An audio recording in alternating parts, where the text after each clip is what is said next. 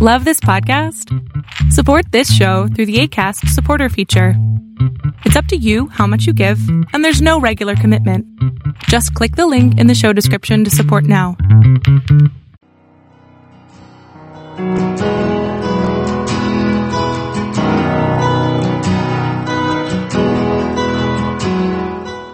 Welcome to Fresh Encounter, the radio ministry of Lifelong Anointing Church. Our mission as a church is to equip the body of Christ to increase in wisdom and in stature, and in favor with God and with men. We're glad that you joined us for this edition of the broadcast. It is our prayer that this broadcast will be a blessing to you. Here now is Pastor Otuno with today's message.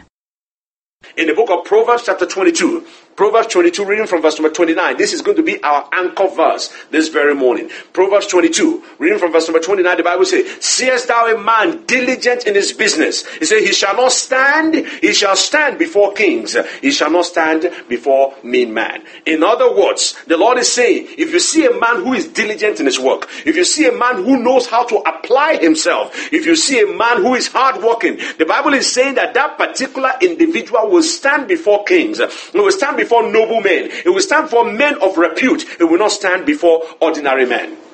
We see this in the life of Joseph.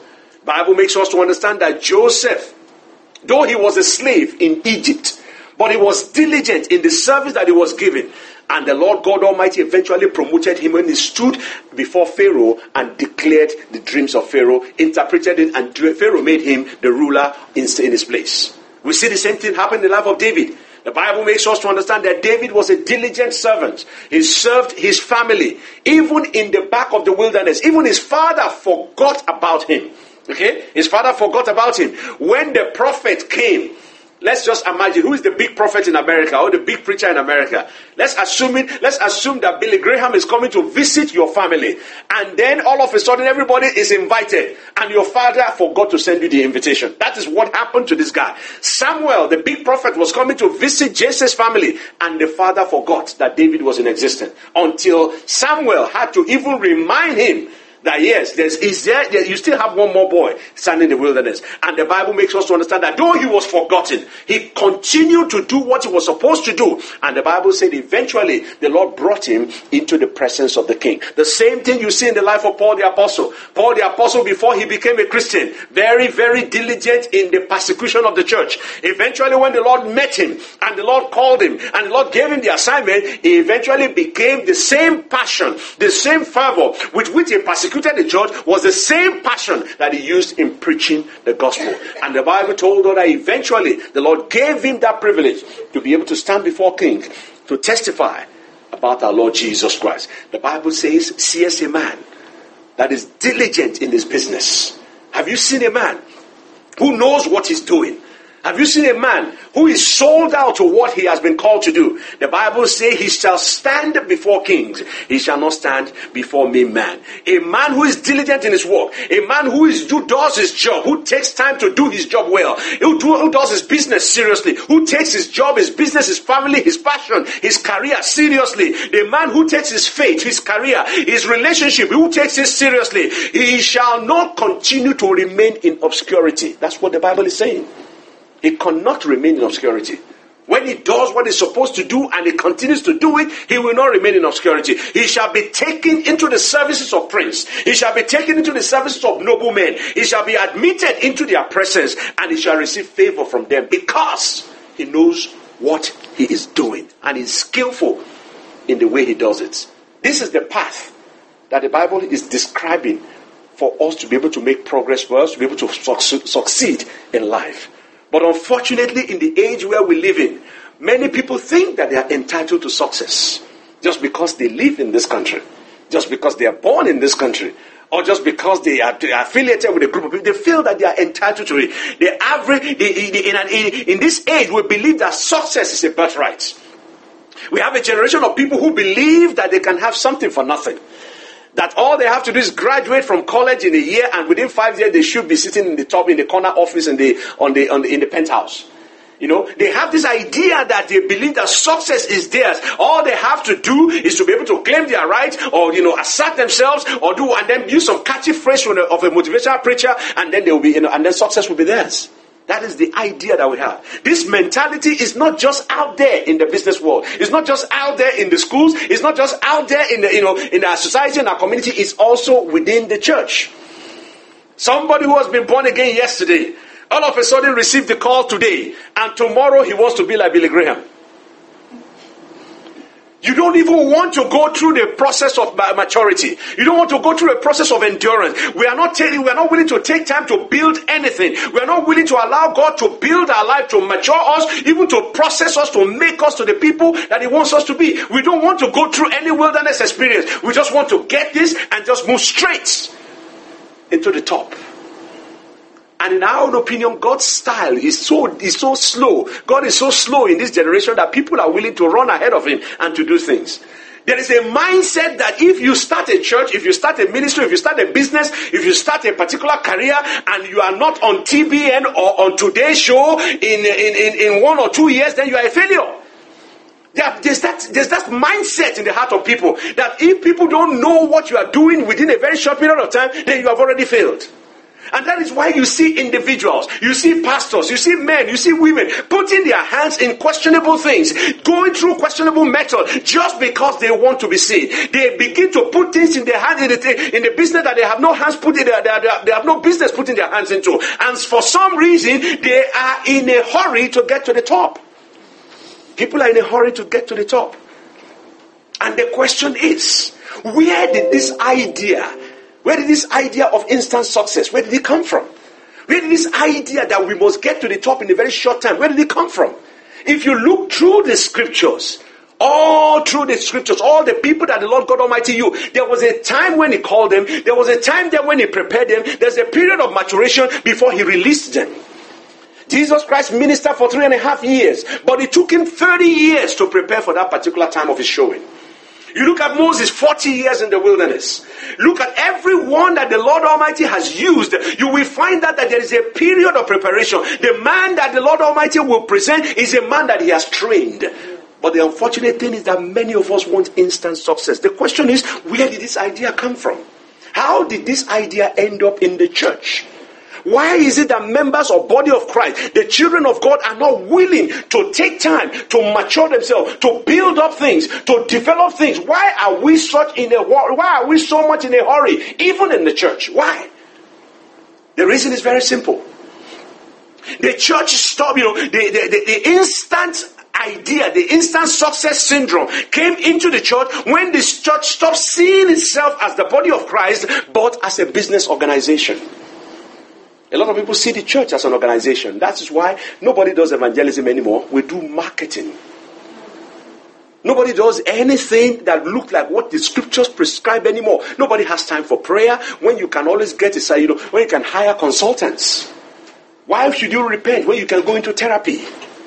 There is no longer sin anymore. It's the therapy of sin. Everybody, everything is the fault of your gene. It's the fault of your father. You didn't get enough hug. You didn't get enough. Those were the issues now. The problem is that the instant success came into the church when the church no longer saw itself as the body of Christ, but saw itself as a business organization. Number two, the, the instant success came into the church when the church started looking for the approval of men instead, sorry, looking for the acceptance of men instead of the approval of God.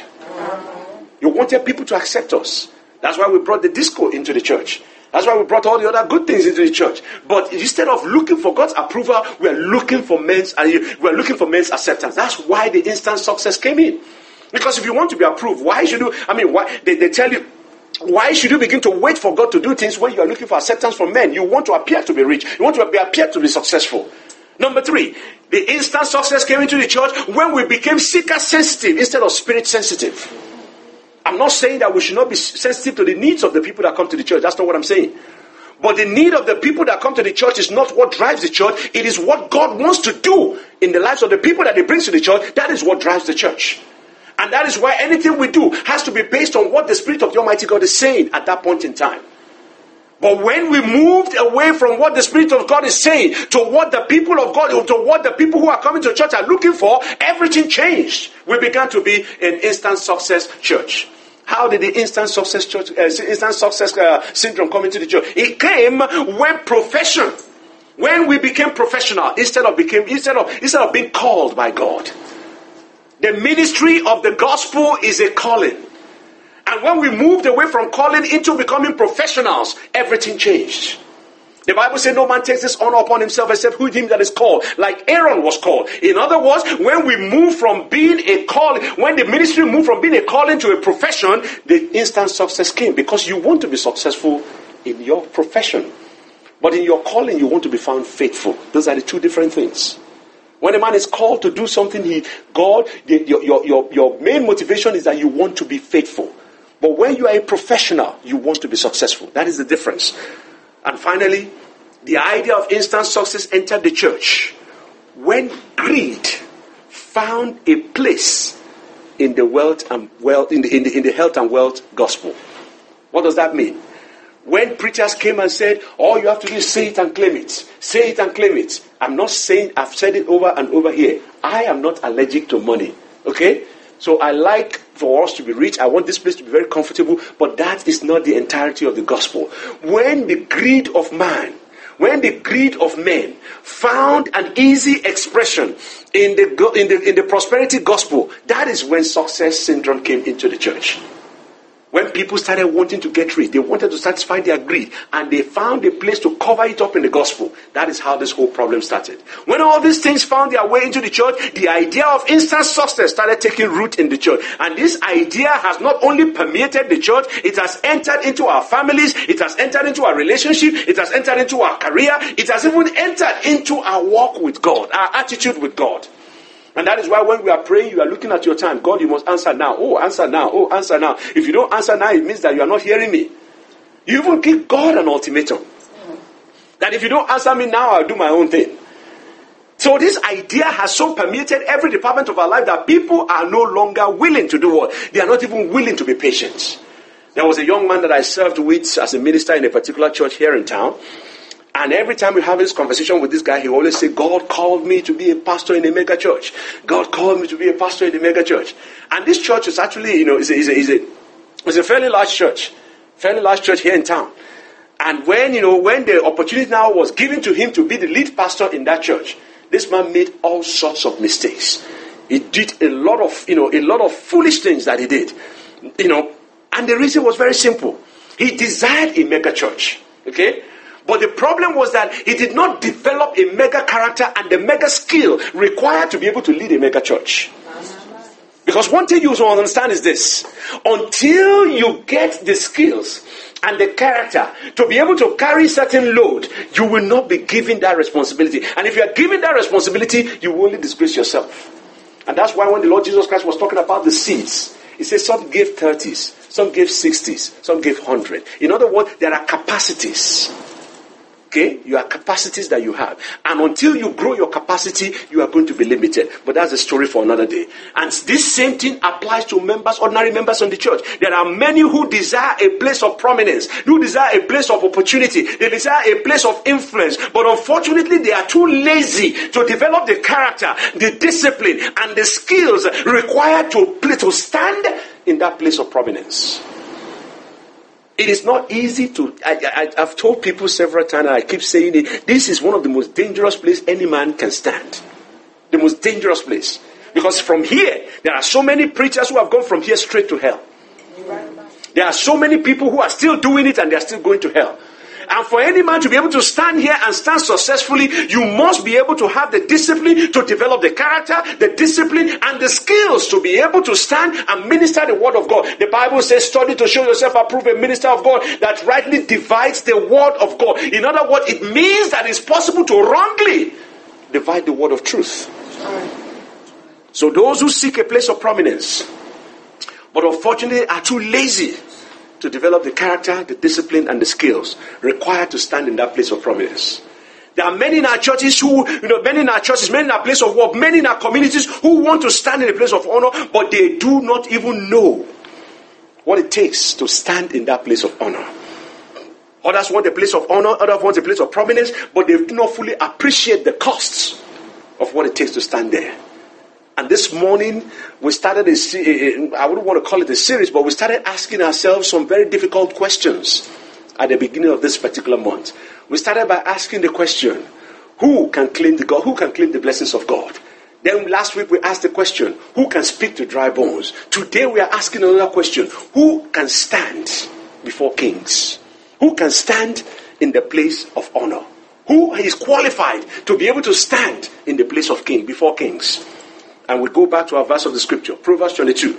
Reading from verse number 29, the Bible says, Seest thou a man diligent in his business, he shall stand before kings, he shall not stand before mean men. In other words, a man who excels in his work, a man who is skilled at what he does, a man who is experienced at what he does.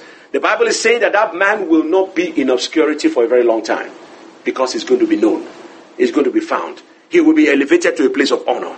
In other words, when you know what you are doing and you are good at what you are doing, you will not stay long in obscurity. People will find you because they will know you as time goes on if you do not fail. Okay? Now, if you read this verse in reverse, if you read the negative part of this particular verse, it simply means that if you don't know what you're doing, if you're not diligent at what you are doing, if you have no idea what you are doing, if you are not skilled at what you are doing, if you are not experienced at what you are doing, you can desire a place of honor. You can dream about a place of honor. You can fight for a place of honor. You can backbite and pull others from the place of honor. But you will never be placed in a place of honor because you don't know what you're doing. And if by hook or by crook or by connection, somebody takes you and places you in a place of honor because you have a connection, because of your name or because of the people you know, if you are placed in a place of honor, what you will find is that you will not be able to sustain it. You will not be able to sustain it. Because why? You don't have the skill.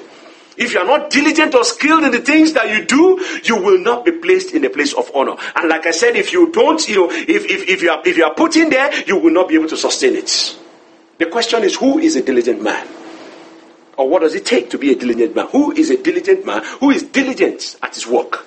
A diligent man, like I've been saying all along, is a skillful man. A diligent man is a man who know who is good at what he does. A diligent man is a man who is experienced at his service. A diligent man is a hardworking man. A diligent man is a rigorous man. A diligent man is a thorough man. A diligent man is a persistent man. A, a, a man who is tenacious. A man who is perseverant. A man who is dedicated. A man who is committed. A man who is tireless. That is a diligent man. A man who does not give up just because things are difficult. A man who is willing to, sit to who is devoted to the craft or to the calling that God has given unto him. This is how the Bible describes a diligent man. And love the saying that this is this kind of man that tireless man, that tenacious man, that man who's committed, that man who's devoted. The Bible is saying that this is the kind of a man, this is the kind of a woman, this is the kind of a boy or girl who will stand before kings. Okay? The question is, what does it mean then to stand before kings? What does it mean? And when we refer to the when we use the word king, we're talking about people of prominence. We're talking about people of power. We're talking about people who make difference, who make a difference in the society. What does it mean to stand before them? To stand before the king means you are standing in a place of honor.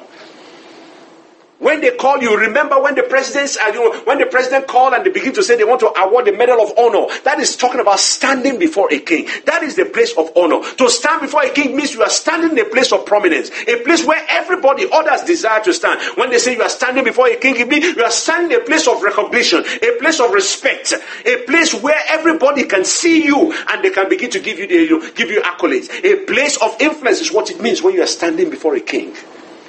What does it mean to stand before a king? You are standing before the you are standing in a place where decisions are made. Where things that, sh- that affect the lives of millions, where the decisions are made, that is where you are standing. That's what it means to stand before king. And every one of us here sitting in this room want to stand in a place. You want to stand in a place like that. You want to be among the people who move and shape the society. You want to be among the people who decree, who, speaks a word and affect many lives. The question then is, what does it take to stand in those places? Is it just imagining it? Or is it just dreaming about it? What does it take to stand in such a place? Let's look at Psalm 78. Psalm number 78. Reading from verse number 70, the Bible says, He chose David, also his servant, and took him from the sheepfold. From following the ewe great with young, he brought him to feed Jacob his people and Israel his inheritance. So he fed them according to the integrity of his heart and guided them by the skillfulness of his hands. So, what does it take to stand before a king? What does it take to stand before a king? Number one, it takes an invitation to stand before a king. Nobody just appears before a king. It takes an invitation to stand before a king. Now, there are some of us who are always saying, you know, there are some people who who who who hear this, or those who are watching online who will say, hey, this, so, this, you know, this is not fair. What about if you don't know anybody to invite you to the king's palace? So, I mean, how can you stand before a king it's only based on invitation? Yes, that is how it works. You do not just appear before a king. You know that. You don't just appear before a king. You have to be invited. And there's something you must understand about invitation. Three things you must understand about invitation. Number one, you are invited based on who you know. That's number one. Number two, you are invited based on who you are. And then number three, you are invited based on what you have. Okay, let's go one by one. By who you know, based on your connection. If I know the right person today, I can see the governor, I can see the president if I know the right person. Number two, if by who I am, if my name ends with a Clinton or my name ends with a Bush, I can go to the White House because that's my name, that's who I am, based on my family, based on my heritage. But at the same time, I can write my own invitation by what I have. If today a politician knows that there is a guy, an African guy in a lifelong anointing church that can write him a check for a million dollars for his campaign. He will come here to come and give his speech. He will come because of what I have. If they know that this guy is so smart, with his shiny head, he's so smart, he can write a program that will make them to catch all this ISIS guy. I tell you, all this CIA NSA guy will be here sitting in the front row. Because they know I have something that they want. So invitation is not only based on who you are, or who you it's not only based on who you are or, or who you know, it's based on what you have. When you have the skill, when you have the calling, when you have the anointing, when you have the hands of God upon your life, what happens? Doors open unto you. Kings start making way for you. The Bible says, Seek ye first the kingdom of God and his righteousness. In other words, find out what God has deposited in your life, align yourself with it, and then you will see doors opening. So, number one, to stand before the king, you must do what? You must be able, you must be invited. An invitation is a function of what you have to offer, what you have to bring to the table. I've always said it here, I've kind of joked about it, and that is that the market does not care what you need. The market does not care what you, how the size of your family. The market does not care how big you are or how small you are. This market is only interested in one thing, and that is the value you bring to the table. What value do you bring to the table? That is why somebody can be paid a million and another person will be paid seven dollars an hour working for the same company. Is the value you bring to the table. The invitation to the presence of the king is a function of what you have to bring to the table. What do you have to bring to the table? Number two, how do you stand before kings? You stand before kings by the skills you possess. What do you possess? Are you able to interpret the dreams like Joseph? Are you able to be able to speak the word of God like Daniel? Are you able to be able to minister the word of God like, the, like Paul the apostle? What are you able to bring to the table? What skills do you have? To stand before the king, you must be a man or a woman of skills. You must have something to present when you are invited. A lot of us dream about the place of honor. We dream about the place of opportunity. We dream about the place of influence. But there is nothing that we can present when we are called upon. What do you have in your hands? What do you have in your hands? unless you have the skills that the market needs, unless you have the skills that the kings need, unless you have the skills that the men of honor, the men of repute, the men of high places, unless you have what they need, they, why should they care about you? Why should they invite you into their presence? Why should you stand before their presence? They don't like their time being wasted. So a man who will stand before king, number one, has to be invited. Number two, has to have skill. Number three, a man who has who, who will stand before the king must not be a lazy person, must be a hardworking person. He must be a hardworking person. You cannot be lazy and serve the Lord. It is not possible. You cannot be lazy and be effective. If you read through the scripture, you will see what the Lord Almighty passes his people through. And if you look at the people who are successful, if you have the opportunity of speaking to them, you will notice that they are having meetings. They're having meetings 3 a.m. in the morning when many of us are already fast asleep. That is when they are working. That is when they are awake. and if you see a student that succeeds, what does he do? When everybody has gone to sleep, that is when the student wakes up and studies. A man who will stand before king must be a hard working person. Kings do not tolerate laziness or indolence. They don't. Number four, who is the man that will stand before king? The man that stands before a king is a man who is dedicated and committed.